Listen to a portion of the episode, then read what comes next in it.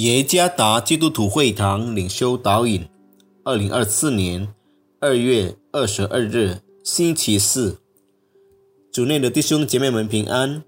今天的领袖导引，我们要借着圣经约翰福音二章三到五节来思想今天的主题：唯有按照他的旨意。作者尼美会传道。约翰福音二章三到五节，酒用尽了。耶稣的母亲对他说：“他们没有酒了。”耶稣说：“母亲，我与你有什么相干？我的时候还没有到。”他母亲对佣人说：“他告诉你们什么，你们就做什么。”一名公司员工表示，他觉得自己几乎每天。都按照老板的规定生活的，所以在放假的时候，除了他自己想要做的以外的任何事情，他都不想被要求去做。他希望那天只做他想做的事。与人类不同的是，神不仅在某些时候，而在神的所有时期，都可以自由地执行他的旨意。他总是按照他的旨意为他的荣耀而行事。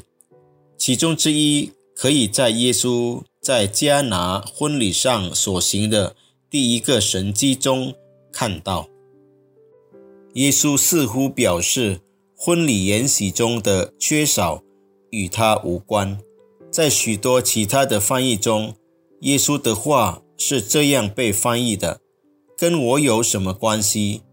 酒是当时筵席的必备品，但他们所预备的却不够用。耶稣作为筵席的受邀者，其实没有责任去满足他们的需要。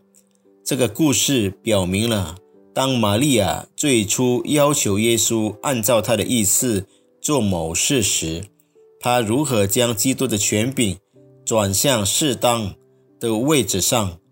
水。变成酒的神机是耶稣为满足筵席的需要的看顾，这一切只因耶稣愿意并且命令去做才发生的。所以神机的发生是基于他自己的旨意和恩典。我们所经历的缺乏，并非神所欠。我们必须明白神在我们生命中的祝福、看顾。赐予大事发生，并不是因为他欠了我们而必须对我们负责，一切都是因为他爱我们，他愿意如此行，并且因为他赐给我们的恩典，神只按照他的旨意来看顾我们。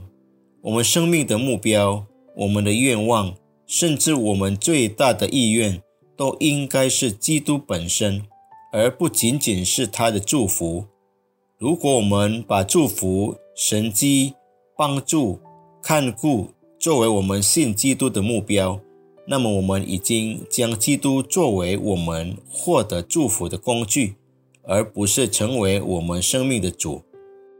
神对我们生命的看顾总是按照他的旨意而发生。愿上帝赐福弟兄姐妹们。